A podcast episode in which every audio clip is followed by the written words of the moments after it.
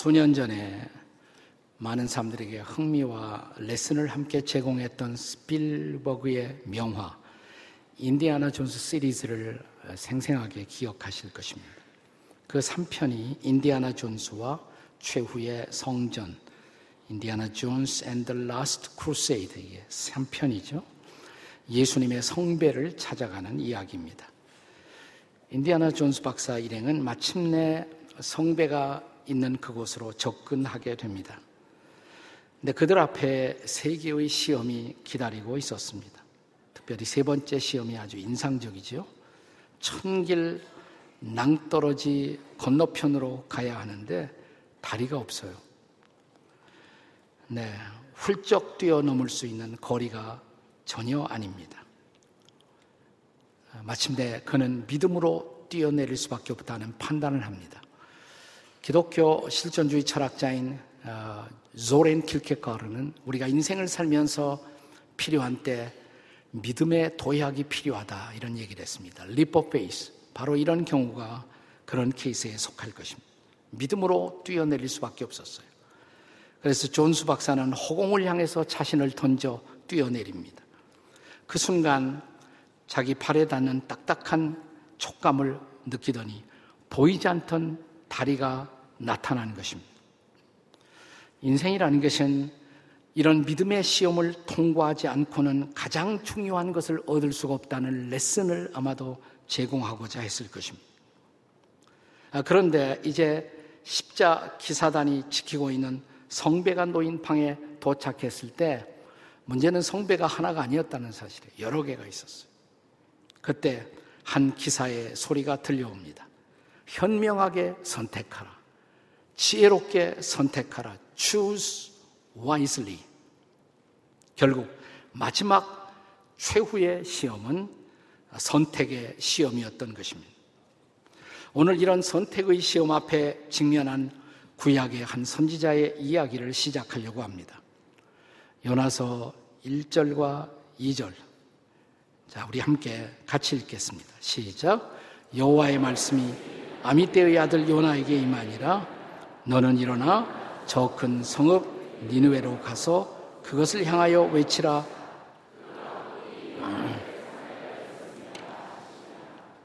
자, 이제 요나 선지자가 이 말씀을 받는 순간 그는 선택의 기로 앞에 서게 됩니다. 그가 그 말씀에 순종하여 저 북방에 있는 니누웨로 갈 것인가? 아니면 그 말씀을 피하여 다른 길로 갈 것인가? 물론 우리는 결과를 잘 알고 있습니다. 그가 도피하다가 큰 물고기 뱃속에 들어가 고생하고 아, 그리고 마침내는 억 억지로라도 순종할 수밖에 없었던 그 이야기를 말입니다. 그렇다면 성경이 요나의 이야기를 통해서 우리에게 전달하려고 하는 핵심적 메시지는 도대체 무엇일까요? 요나라는 한 사람의 이야기일까요? 혹은 요나를 삼켰던 큰 물고기, 물고기 얘기일까요? 네. 요나의 가장 중요한 스토리의 핵심, 주인공은 요나도 아니고 큰 물고기도 아니고 사실은 어, 요나를 삼키고자 큰 물고기를 준비하셨던 큰 하나님. 그러니까 great fish가 이 요나서의 핵심이 아니라 great God.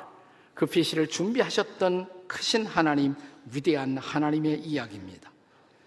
요나를 이제 만나시기 위해서 어, 이큰 물고기를 통해 준비하셨던 그 위대하신 하나님, 그 하나님은 도대체 어떤 하나님일까요? 요나서에 서론이 보여주고 있는 하나님. 그 첫째는 인간의 모든 것을 아시는 하나님이십니다. 전지하신 하나님. 요나란 한 사람을 통해서 배우는 하나님의 전지성. 그는 모든 것을 아신다라는 사실입니다.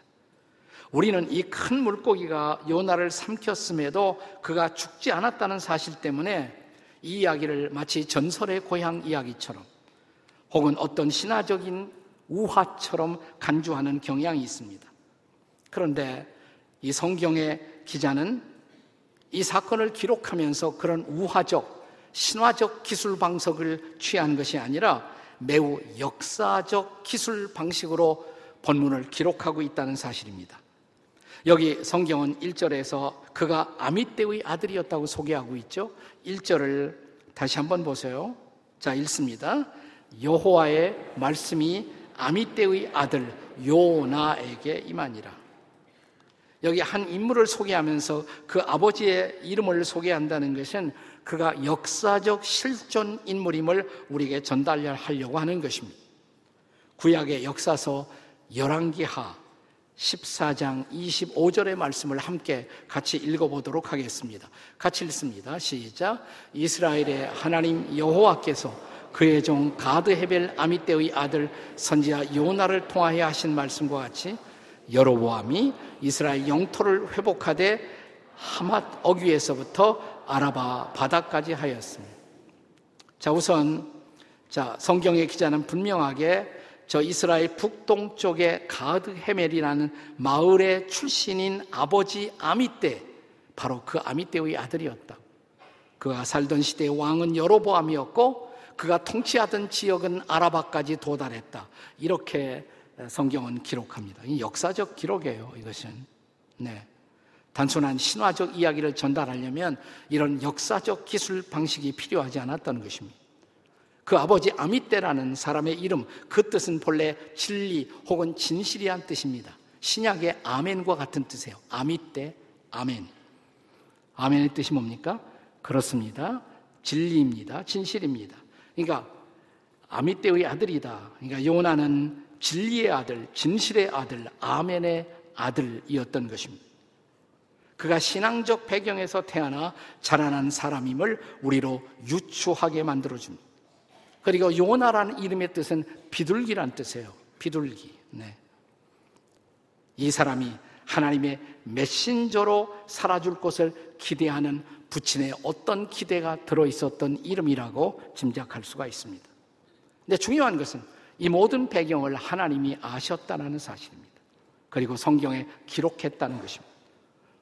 오늘 저와 여러분은 이름을 잃어버린 시대에 살고 있습니다. 아, 이름이야 있죠. 이름은 있는데 내 이름이 무슨 의미를 갖고 있는지가 별로 중요하지 않은 시대. 내 부모가 나에게 이런 이름을 지어줄 때 어떤 기대를 갖고 있느냐가 별로 기억되지 않는 그런 시대를 살아가고 있습니다. 오늘날 우리는 우리의 이름은 주민등록 번호처럼 어떤 숫자나 기호로 대체되는 시대를 살아가고 있습니다. 그런데 우리가 성경을 읽어가면서 놀라는 사실 중에 하나는 예수님이 사람들의 이름을 부르고 계시다는 사실입니다. 자, 여리고에서 만난 돌 무화과 나무에 올라가 있었던 사케오. 사케오야. 한 번도 만난 일이 없어요. 근데 사케오야 부르시는 거예요. 얼마나 충격이었을까요? 아니, 저분이 어떻게 내 이름을 사케오야 내려오너라. 자, 예수님의 친구라고 소개되었던 나사로 그가 죽었습니다. 그의 무덤에 찾아오신 예수님 어떻게 불러내십니까? 송장아 나오너라. 그랬으면 지구상에 죽었던 송장들이 그때 다 일어났을 거예요. 한 사람을 불러내는 것으로 족합니다. 나사로야 나오너라. 그가 무덤에서 걸어 나옵니다. 자신을 배신했던 제자 베드로를 갈릴리의 바닷가로 다시 찾아오신 부활하신 예수님. 요한의 아들 시모나, 요한의 아들 시모나, 네가 나를 사랑하니? 그런 주님이 오늘 저와 여러분의 이름을 모르실까요? 그는 지금도 당신의 이름을 기억하십니다. 이름으로 부르며 내게 다가오십니다. 당신의 이름을 아시고, 당신의 부모를 아시고, 당신이 어떤 배경에서 지금까지 인생을 살아왔는지를 아시고, 지금 내 인생의 마당에서 내가 왜 힘들어하고 아파하고 외로워하고 곤고한 모습으로 살고 있는지 내 모든 것을 아시는 그분이 지금 내 이름을 부르십니다. 과거에 요나를 부르시던 하나님, 요나만 부르는 것이 아니라 요나도 부르고 계십니다. 그는 내 모든 것을 아시는 전지하신 하나님이십니다. 전지하신 하나님. 그는 인간의 모든 것을 아시는 하나님이실 뿐만 아니라 그는 세상의 모든 것, 지구촌의 모든 것을 아시는 하나님이십니다. 니니웨라는 한 도시의 현실을 정확하게 아시는 하나님이십니다. 본문의 2절을 함께 같이 읽습니다. 2절 다 같이 시작. 너는 일어나 저 큰 성읍 니느웨로 가서 그것을 향하여 외치라. 그 악독이 내 앞에 상달되었습니다. 한동안 아니 상당히 오랫동안 신학자들과 역사학자들은 니누웨라는 도시의 존재성을 의심했던 적이 있었습니다. 그런데 이 모든 의심은 1846년으로 끝납니다. 1846년 영국의 고고학자 헨리 레이어드 박사가 니느웨 성의 발굴에 성공합니다. 그 발굴의 작업 결과로 거대한 궁전의 흔적, 그리고 앗수르의 이야기를 담고 있는 수천의 묘비들이 발굴되었습니다. 오늘 우리가 뉴스에서 가끔 들려오는 이라크의 소식, 그 이라크의 모술이라는 도시가 지금도 계속 뉴스를 타고 있는데 그 모술에서 아주 가까운 곳에서 바로 니누의 옛 토성이 발굴되었던 것입니다. 니누에는 고대 아시리아 왕국, 정확하게 말하면 주전 705년부터 612년까지의 아시리아 왕국의 수도였습니다. 발굴에 따르면 니느웨 성은 약 30m 높이의 성벽을 가지고 있었고 그 위에 벽이 아주 두꺼웠어요. 벽이 두껍고 넓어서 그 위로 서너 대의 전차가 나란히 지나갈 정도였고 그 성벽에는 수백 개의 탑이 있었고 성벽 둘레에는 넓이 42m, 깊이 18m의 호수가 존재했다는 것을 알아내었습니다. 고고하기 성경의 정확성과 위대성을 밝혀낸 것입니다. 그리고 비로소 구약 성경의 두 개의 책 요나서와 나훔서의 권위가 입증되었습니다. 요나서 말고 또 나훔서가 있어요. 나훔 그런 책이 있어요. 나훔서가. 네. 자, 나훔 1장 1절이 이렇게 시작되는 거 기억하세요? 1장 1절이 니느웨에 대한 경고라. 그러니까 이 나움서도 니느웨와 관련되어 있는 것입니다. 그런데 오늘의 본문 요나서 1장 본문의 2절은 니느웨 도성의 그 악독이 그 도성의 죄악이 내 앞에 상달되었다라고 성경은 기록합니다. 요나가 살던 당시 제국 아시리아의 이 수도에 넘쳐나고 있었던 죄악을 하나님이 아신다는 것입니다. 그리고 더 이상 이 죄악을 간과할 수 없다고 판단하신 하나님, 이제 요나를 보내기를 원하십니다. 네가 가서 심판의 메시지를, 나의 메시지를 바로 그 도시에서 증거해야 한다고. 일어나라, 가라, 외치라. 오늘 우리 찬양대가 함께 찬양했던 그 메시지처럼 일어나라고, 가라고, 외치라고. 네. 아마 요나는 이런 생각을 했을지 몰라요. 나는 우리나라 이스라엘에서 진행되는 일도 잘 모르고 있는데 내가 왜 저 아시리아 우리나라의 적국 적국의 수도 니느웨까지 관심을 가져야 하느냐고 항의하고 싶었을지도 모릅니다. 근데 하나님은 나는 유대와 이스라엘에 관심이 있을 뿐만 아니라 나는 아수르에도 관심이 많다. 이렇게 말씀하십니다. 나는 한국에도 관심이 있지만 나는 중국에도 관심이 있다. 나는 너희 나라가 싫어하는 일본에도 나는 상당한 관심이 있다. 나는 러시아에도 관심이 있다. 나는 중국에도 관심이 있다. 나는 미국에도 관심이 있다. 그 하나님 어떤 하나님이에요? 열방의 하나님. 역사의 주인 되신 하나님, 위대하신 하나님. 우리가 이런 말씀 앞에 서는 순간, 그리고 말씀을 받는 순간, 우리는 내가 살고 있던 좁다란 내 삶의 터전을 뛰어넘어 하나님이 경영하고 다스리는 지구촌에 관심을 갖습니다. 그리고 그 순간 선교학자들이 말하는 우리는 진정한 의미에서 World Christian으로 서야 하는 것입니다. World Christian. 하나님이 세상을 이처럼 사랑하사 God so loved the world. 그 world는 한국뿐만이 아니에요. 일본, 중국, 미국, 소련 이 모든 나라를 포함한 온 세상을 이처럼 사랑하신 하나님. 그 말씀을 받는 순간 우리는 세상을 품은 그리스도인이 되어야 하고 또 될 수가 있는 것입니다. 여름철에 지금 활발히 지금 진행되고 있는 해외 단기 선교 아우리치는 바로 이런 우리의 시선과 지평을 하나님이 사랑하신 지구촌 전체로 넓히는 기회가 되는 것입니다. 그래서 저는 모든 그리스도인들은 World Christian이 되어야 할 줄로 믿습니다. 옆에 사람에게 당신은 World Christian이십니다. 단기 선교 한 번만 안 갔다 오는 사람들. 그거, 그 자격이 없어요. 그렇게 말할 자격이 없어요. 좀 다녀오고 그 나라에 가서 기도도 하고 그래야 관심이 있죠. 또 이런 관심을 갖고 우리가 하나님의 명령을 수행하도록 세워진 교회, 이 교회를 지구촌 교회라고 부르는 것입니다. 누가 지었는지 잘 지었어요. 지구촌 교회를. 네. 그게 하나님의 가슴이에요. 하나님의 마음이에요. 근데 하나님은 이 우리가 살고 있는 이 땅의 아름다움, 이 땅의 가능성, 이 땅의 위대한 유산들을 알고 계시는 하나님일 뿐만 아니라 이 땅의 죄악도 아시는 하나님.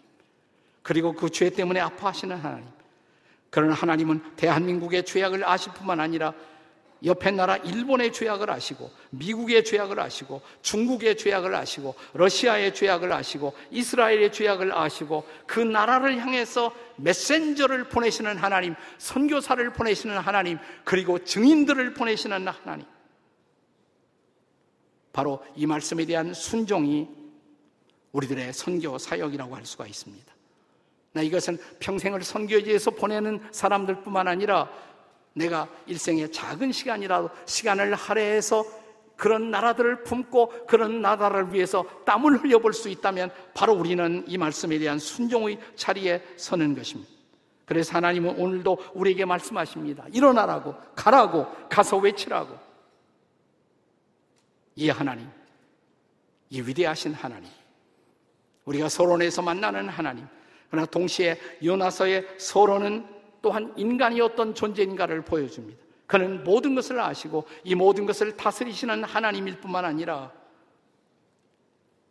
이러한 세상 속에 살고 있는 인간인 우리가 어떠한 존재인가를 아십니다. 3절에서 시작되는 요나의 반응을 통해서 우리는 철저한 착각 속에 빠져 있는 타락한 인간의 실존을 접합니다. 그가 비록 믿음의 사람이어도 요나는 믿음의 사람이에요. 근데 두 가지 착각이 있었어요. 두 가지 착각. 요나의 착각. 이 착각이 뭘까? 첫째, 하나님의 얼굴을 피할 수 있다는 착각이었습니다. 하나님의 얼굴을 피할 수 있다는 착각. 3절 말씀을 한 번 더 읽습니다. 시작. 그러나 요나가 여호와의 얼굴을 피하려고 일어나 다시스로 도망하려 하여 요바로 내려갔더니 마침 다시스로 가는 배를 만난지라 여호와의 얼굴을 피하여 그들과 함께 다시스로 가려고 배 삭을 주고 배에 올랐더라.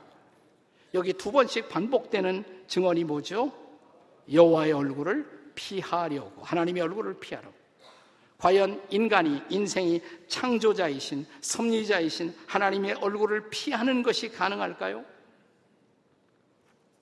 불가능하겠죠. 근데 피할 수 있다 우리가 착각하는 경우들이 많아요. 처음 사람 아담도 그랬습니다.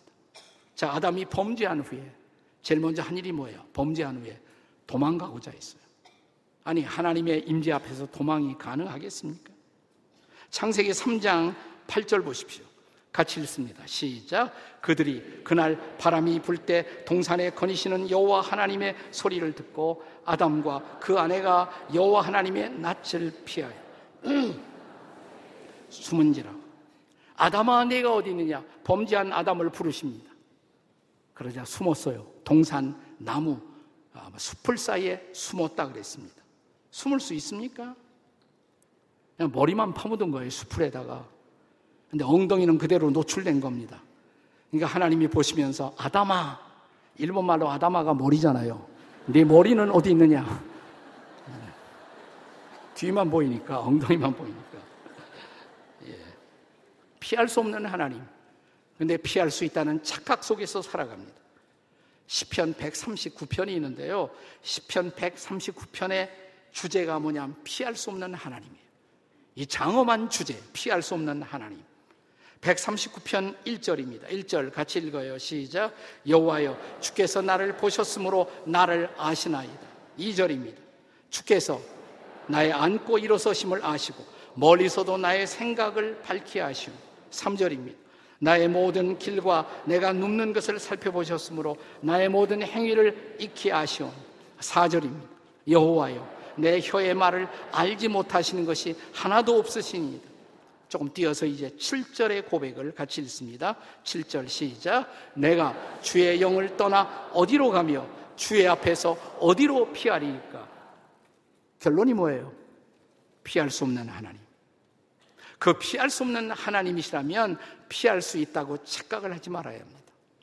내가 교회 좀 안 나오면 하나님은 나를 그대로 놔두겠지. 그럴까요? 네. 내가 나를 힘들게 하는 사람들을 피하면 하나님도 나를 피해 주시겠지. 그럴까요? 아무도 하나님의 얼굴을 피해 살아갈 방법은 없습니다. 그렇다면 그 하나님을 직면해야 합니다. 피할 수 없는 하나님. 피할 수 있다고 착각하지 마십시오. 자, 여기 요나의 또 하나의 착각이 있습니다. 그것은 풍요의 세상이 정답이라는 착각입니다. 풍요한 세상. 이 세상 속에 빠지면 세상이 나에게 필요한 것을 줄 수가 있다는 착각. 하나님 떠나도 나는 이 세상 속에 행복할 수 있다는 착각. 요나 선지자는 적국의 수도 니느웨로 가서 심판의 메시지를 외쳐야만 했었습니다. 그러나 두려웠습니다. 두려웠어요. 그래서 결국 어떻게 했습니까? 성경은 이렇게 기록합니다. 요바로 내려갔더니 정확하게 지금으로부터 10일 전 저는 요바로 내려갔습니다. 요바로. 우리 샬롬 이스라엘 단기 선교 팀하고 같이 우리가 120명의 선교사들을 섬기고 마지막 비행장으로 오면서 우리는 모두 요바로 내려갔어요. 요바. 사실 요바라는 도시는 지금 이스라엘의 텔라비브라는 도시, 그게 신도시예요. 요바의 신도시가 텔라비브예요. 근데 그 옛 도시 요바가 그대로 지금도 보관되어 있습니다. 그래서 그 입구에 가면 Welcome to Old Japa. 야포, 히브리 말로 야포란 말은 beautiful, 아름답다. 옛날 항구지만 지금은 별로 사용되지 않지만 그래도 아직도 항구로서 보존되고 있어요. 잘 보존되고 있어요. 여기 항구에서 배를 타고 어디로 갔다? 니느웨로 간 것이 아니라 다시스로 반대 방향으로. 지금 제가 가리키고 있잖아요. 모자 쓰고 있지만. 네. 다시스로 간 것입니다. 다시스로 간 것이. 자, 다시스는 어떤 곳이었을까요? 에스겔 27장 12절 말씀입니다. 에스겔 27장 12절 함께 같이 읽습니다. 시작. 다시스는 각종 보화가 풍부함으로 너와 거래하였으며 은과 철과 주석과 납을 내 물품과 바꾸어 갔도다. 각종 보화가 풍부한 도시. 부자 도시, 부자 도시. 성경학자들은 일반적으로 이 다시스를 스페인의 옛날 무역 항구였을 것이라고 추정합니다. 여하튼 다시스는 풍요의 세상을 대표합니다. 내가 니누웨로 안 가도 나는 다시스 가면 하나님 생각 안 하고 거기서 얼마든지 행복하게 살 수 있다. 자, 니누에 이스라엘에게 적국의 도시, 약탈과 잔인한 잔인함의 대표였던 도시, 내가 그 도시 가서 고생할 필요가 뭐가 있는가? 그래서 서남쪽 저 따뜻한 항구로 가는 배에 승선한 것입니다. 그러나 과연 이 다시스 행이 요나에게 이런 풍요함과 안식과 행복을 제공했나요? 우리가 잘 아는 것처럼 얼마 안 가서 그는 바다에 던짐을 받게 됩니다. 그가 바다에 던짐을 받는 순간 제일 먼저 무슨 생각했을까요? 난 그가 뱃삭부터 먼저 생각했을지 몰라요. 괜히 이렇게 바다 속에 빠질 걸 내가 뱃삭 주고 배에 올라탈 이유가 어디 있느냐. 이 모양 이 꼴이 될 걸. 그렇습니다. 눈에 보이는 것에 의한 선택. 기도하고 한 선택이 아니에요. 하나님, 어디로 갈까요? 기도한 흔적이 없어요. 그냥 좋은 대로 간 것이에요. 본능이 이끄는 대로, 더 좋은 대로 그냥 간 것입니다. 눈에 보이는 대로. 네. 그래서 성경은 눈에 보이는 세상을 조심해야 한다고. 자, 사도 요한의 경고, 요한일서 2장 15절, 16절을 기억하시나요? 같이 읽습니다. 시작. 너희는 이 세상이나 세상에 있는 것들을 사랑하지 말라. 이는 세상에 있는 모든 것이 육신의 정력과 안목의 정력과 이생의 자랑이니 다 아버지께로 쫓아온 것이 아니요 세상으로부터 온 것이. 그럼에도 불구하고 세상적인 선택, 육신의 정력과 안목의 정력과 거기에 근거한 선택으로 그는 다시스 행을 선택했던 것입니다. 결과는 어떻게 되었습니까? 제가 이 설교의 화두에 인디아나 존스와 최후의 성전 이야기를 들려드렸습니다. 마침내 존스 박사 일행이 성배들이 있는 곳에 도착했을 때 이 음성을 들었다고 그랬죠. 지혜롭게 선택하라, 선택하라. 근데 그 나오는 주인공 캐릭터 중에 한 사람인 도노반이라는 사람이 딱 보니까 번쩍번쩍이는 성배가 하나 있어요. 금빛 성배. 그 성배를 선택합니다. 그리고 거기에 물을 마십니다. 그 순간 급격하게 그는 노화되어서 갑자기 노화되더니 죽어버리고 맙니다. 잘못된 선택이었어요. wrong choice. 그릇된 선택이었습니다. 존수 박사는 생각합니다. 저 화려한 따울에서 저게 정답은 아니었구나. 눈에 그럴듯하고 해서 정답은 아니었구나.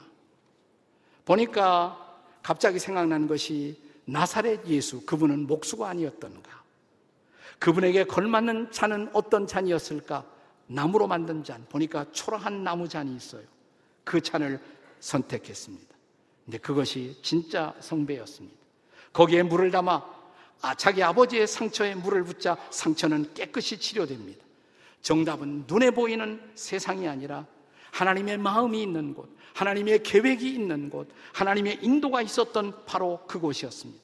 거기에 내 인생을 드리고 내 삶을 드려서 살 수 있느냐는 것입니다.